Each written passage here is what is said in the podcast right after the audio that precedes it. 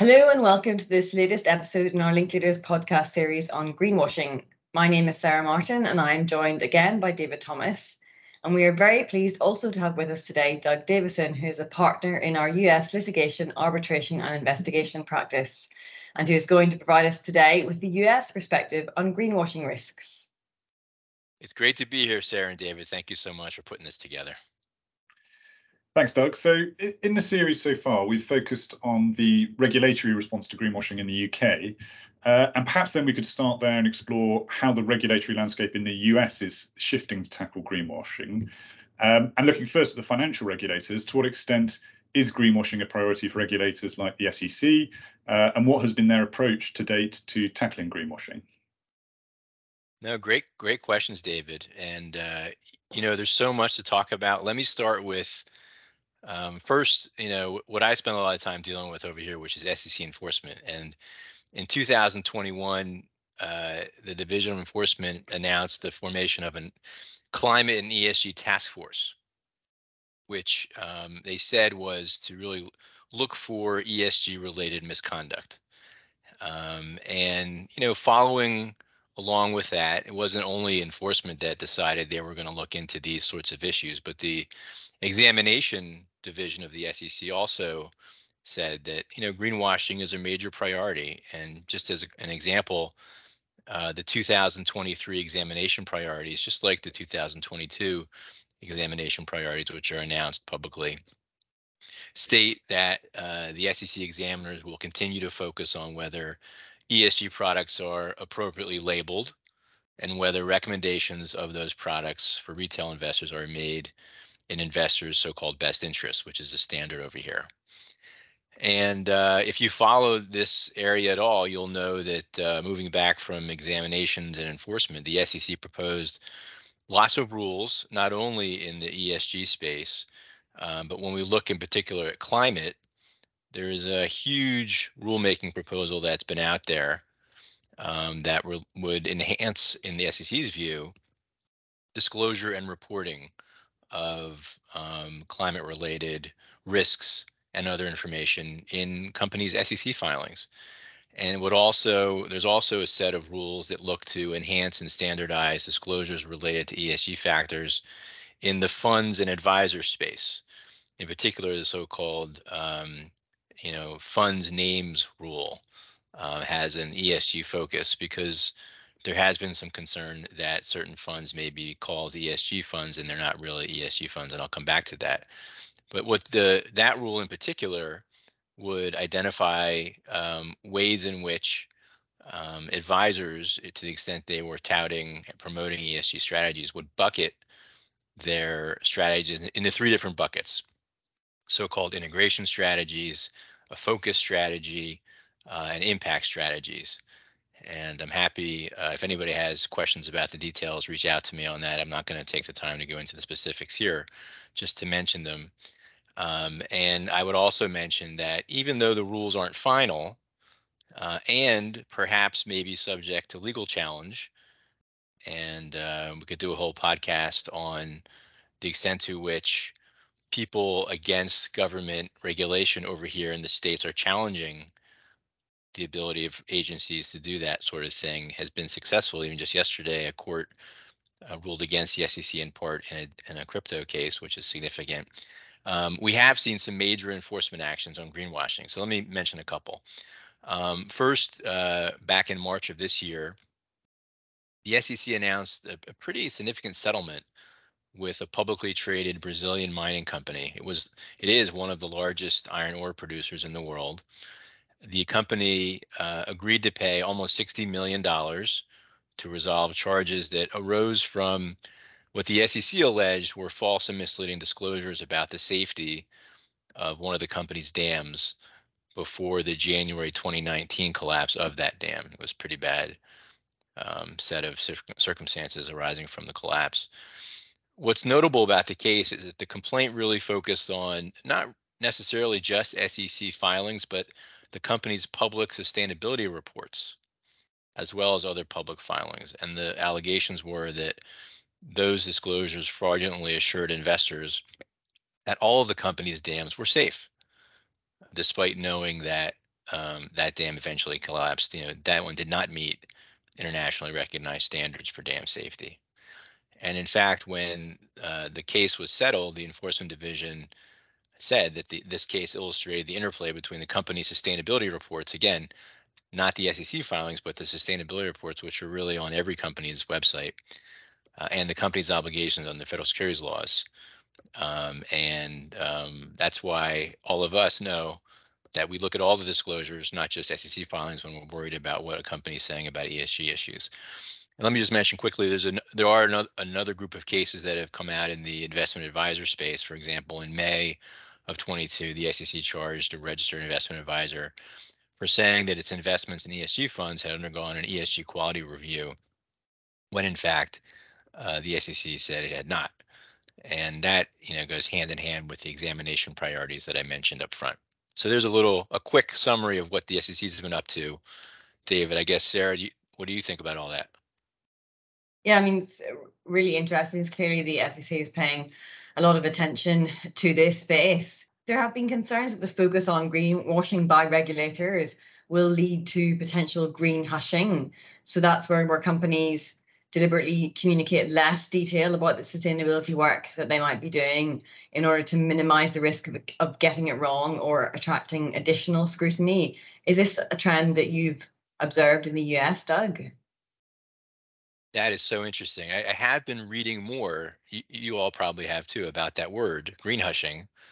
I never uttered it, but I've been reading a lot about it, and I, I think it's probably valid. I think based on, um, and I'd be interested in what you all think. Our discussions with clients, in particular over here, the, the ones that are getting whipsawed between different regulatory regimes and political pressure, uh, and I'll come back to that in a minute this is a concern, and I think you know it's a legitimate concern about whether companies are being perceived as too green, in a way, as Kermit the Frog used to say, it's not easy being green, or not green enough.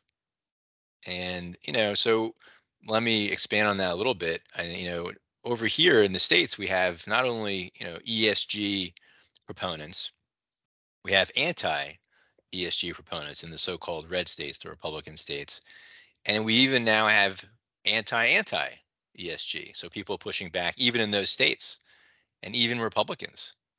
Um, and let me note a couple of high-level things that are going on at the federal level. Um, there's an anti-ESG working group, anti-ESG working group in the U.S. House of Representatives. In February of 2023, the chairman of the U.S. House Committee on Financial Services, said he was forming this Republican working group with the goal of combating ESG proposed efforts uh, and perceived regulatory outreach. And the, the formation of that working group really is in response to the host of rules the SEC has been uh, looking to adopt that I mentioned before. And I should note that just this week, uh, the chairman of that committee has been holding hearings um, and I've been reading about um, what they've been saying, and in particular, who, what companies have provided financial support to the politicians that are in either camp here, which is pretty interesting. So at the federal level, there's a, a huge pushback at Congress. At the state level, you know, there's almost 50 different approaches, and there are certainly repercussions for companies that are perceived to be boycotting oil and gas companies. Um, several states have announced, you know, issues for companies that are deemed to be quote boycotting. The Oklahoma State Treasurer, for example, recently announced a list of 13 large financial institutions determined to be engaged in boycotts of oil and gas companies. And pursuant to that law, institutions on that list would be ineligible for state contracts and excluded from doing business with the state. Texas has a similar law and has gotten uh, a lot of media attention for it. And um, you know, clients ask, well, what can happen? Can we get barred? You can certainly get barred. It affects not only your ability to do business in some sense, but also they took Texas brought an enforcement action basically against one of uh, the global financial services companies who paid almost a million dollars to settle uh, charges that the company was viewed by Texas as an energy boycotter uh, and therefore was ineligible to work with a school district in its bond offering under the Texas laws, and the school district had to then rebid the contract at a higher interest rate, causing it financial harms. Um, there are lots of other state restrictions. Uh, some of those so-called red states have passed uh, or are currently contemplating prohibitions on um, companies from considering ESG factors when making decisions relating to investing public funds, issuing bonds, and even determining who receives government contracts. Um, Florida's law, for example, prohibits banks from discriminating against customers based on their political, religious, or ESG viewpoints. Indiana's state House of Representatives approved a quote anti ESG close quote bill um, that would prevent state pension funds from considering ESG factors in investing decisions. The Kansas State Senate approved a similar bill that prevents Kansas state officials from using ESG factors um, when you know investing public funds or deciding who receives government contracts. So a smorgasbord of ap- approaches, uh, and as I mentioned, some have teeth, some create just governance and you know issues for the clients and how to negotiate them, and some are being challenged. So there is some pushback. Interesting, thanks, Doug. And and just stepping back briefly to the regulatory response to greenwashing. So, um, in the UK, that response has has not been led solely by financial regulators. We've also seen uh, competition and advertising authorities taking a very prominent role to protect consumers. Um, and I was just interested interested to know um, the extent to which that's something you're also seeing in the US. Yes, David. No, very good question. It, it definitely is. And so we've mentioned, I've been talking about really financial regulators, the legislative bodies.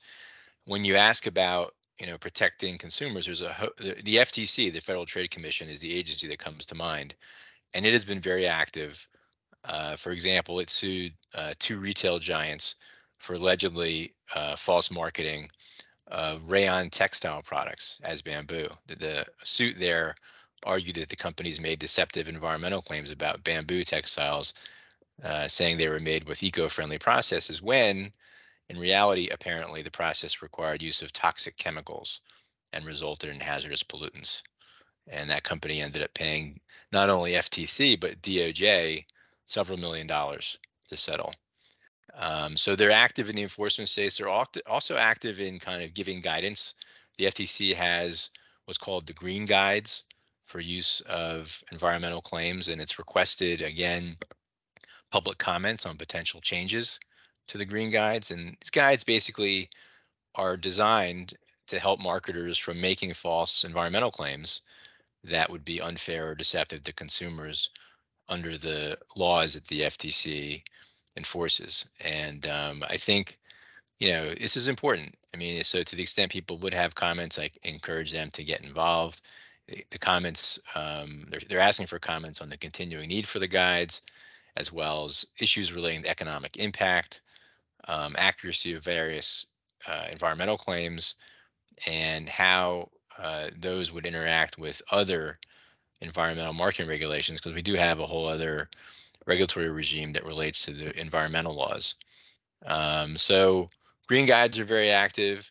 Uh, i don't know whether this is something that you know if they strengthen the rules and kind of raise the bar, whether that would be something that would also result in kind of enhancing the FTC's legal support to continue to bring claims uh, in this area. Thanks very much, Doug. Um, of course, the US is very well known as one of the most active markets for class action litigation. To what extent have allegations of greenwashing translated into consumer class actions in the states? And if you are already seeing those claims, uh, those claims, what is the basis for those claims? Yeah, you've you've put your finger on the next, I think, thing that's worrisome for companies. It's very easy over here to file a lawsuit. Uh, lots of very smart and creative plaintiffs lawyers uh, and as a result, in this space in particular, we continue to see a consistent rise in consumer class actions in the US in, in a variety of different sectors. Most of them have been brought under state consumer protection laws. So I'll give you a couple examples. In May, uh, there was a putative class action complaint that was filed in Massachusetts state court claiming that a one of the big box store chains sold a line of diapers in an unfair and deceptive manner by labeling them as totally chlorine free, uh, despite actually having chlorine. Um, also, in that same month, in May, a class action complaint was filed in uh, Missouri, in a federal district court in Missouri, claiming that a major athletic clothing manufacturer engaged in unfair and deceptive practices by marketing a sustainability collection that uh, it was quote made with recycled fibers close quote which claimed it reduced waste and its carbon footprint despite its products actually being mostly made out of virgin synthetic materials which are not um, so sustainable. And then uh, shifting gears a little bit in new york uh, in march of 23 a lawsuit was filed against a major laundry detergent manufacturer I know this is not lost on you, engaged in alleged greenwashing, a little bit of pun there. Um, but you know, the allegations were that that detergent uh, manufacturer was misleading consumers by saying um, its detergent used nature-evoking elements to artificially enhance its ecological image. Um, so, lots of lawsuits in that area. Also, lots of shareholder lawsuits. Uh, so, you know, and there's different types of those over here, as I know you know. For example, there's a derivative suit that's filed against a, pl- a plastics manufacturer that alleged that a company issued several materially misleading reports about uh, what it claimed were environmental benefits of one of its company's products, including that it was 100% biodegradable in certain in a certain time period. Uh, and the shareholders are seeking damages for losses in the shares um, that came after the Wall Street Journal reported that many of the companies' claims in this respect are overstated and misleading. Um, and I thought this was an interesting one too. In November of last year, a securities suit was filed in Maryland against one of the world's largest producers of wood pellets, which, uh, as you know, is a renewable alternative to coal. Investors there challenged statements that were viewed as touting sustainability as the foundation of its business um, and they relied on a short seller report, also very common these days, stating that the company was flagrantly greenwashing its wood procurement. And this uh, short seller report also said the company's claim to being a pure play ESG company was nonsense on all counts. So I'm sure that resulted and is resulting in a challenge for the company and its and its investors. Excellent. Thanks, Doug. Well, I think that's all we've got time for today, but we've covered a lot of ground and it's been enormously interesting. So thank you very much for your time, Doug. Hugely appreciated. It's my pleasure. You guys ask great questions. So happy to come back anytime. Thanks for me as well, Doug. And um, we'll be back with another episode in this series soon. So thanks for listening and do look out for the next in the series.